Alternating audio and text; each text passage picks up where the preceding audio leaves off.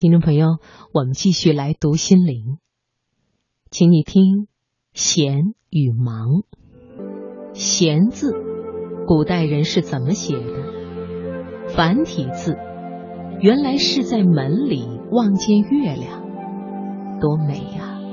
让人想起有月亮的晚上，晚风清凉，秋虫寂寂，月光如水，水如天。一位齐年玉貌的女孩倚在门前，抬起头，见当空皓月。古代的月亮是最诗意的一枚，它被诗人别在衣襟上，被画家描绘在宣纸上，被女子的纤纤玉手绣在素绢上。弦原来和月亮。有着扯不断的情思。作家董桥先生说：“爱书爱纸的人，等于迷恋天上的月亮。”原来，好文字就是天空的一轮满月。清代人张潮在《幽梦影》中言：“少年读书如戏中窥月，中年读书如庭中望月。”老年读书如台上玩月，皆以阅历之深浅为所得之深浅耳。读书达到这样的境界，也将人生活得清明而透彻。不同的人生阅历和磨砺，从书中领悟到的道理皆不相同。它夜夜自天空洒下盈盈光芒。铺满尘世的每一个空间，滋养你我心灵的角落。早春时节，柳丝如烟时，梅花还在枝头笑意盈盈。约三两知己去江畔寻梅，水边品茗，那是偷得浮生半日闲。触目横斜千万朵，赏心只有三两枝。一生有三两个赏心之人，知足了。桌上清茶几盏，手边有一本知堂先生的书。他写品茶的文字。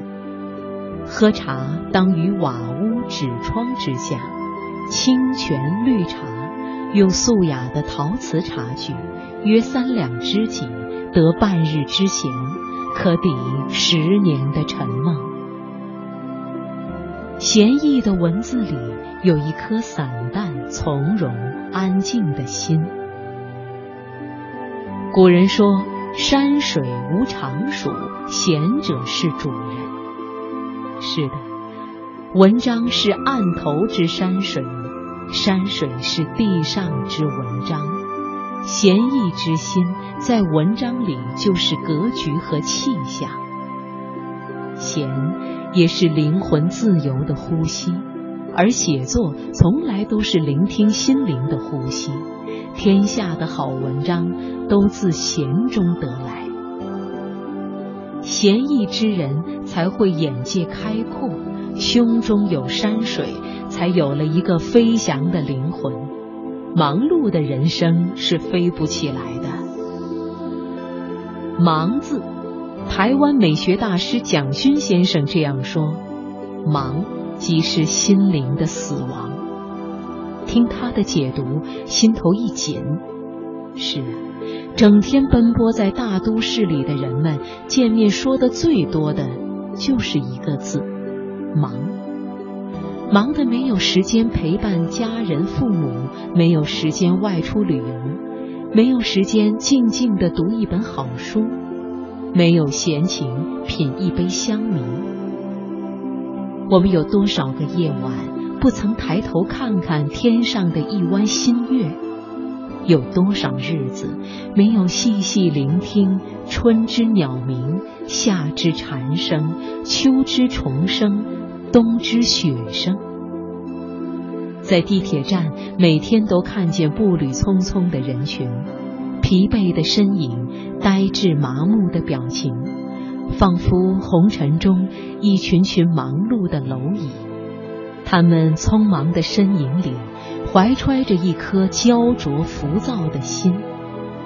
有人说，等我有钱了，也闲情逸致去。其实，闲逸之心只和灵魂有关，与金钱无关。闲原来是心灵的呼吸，忙是心灵的死亡。人有一颗闲逸之心，才有人生最美的画境。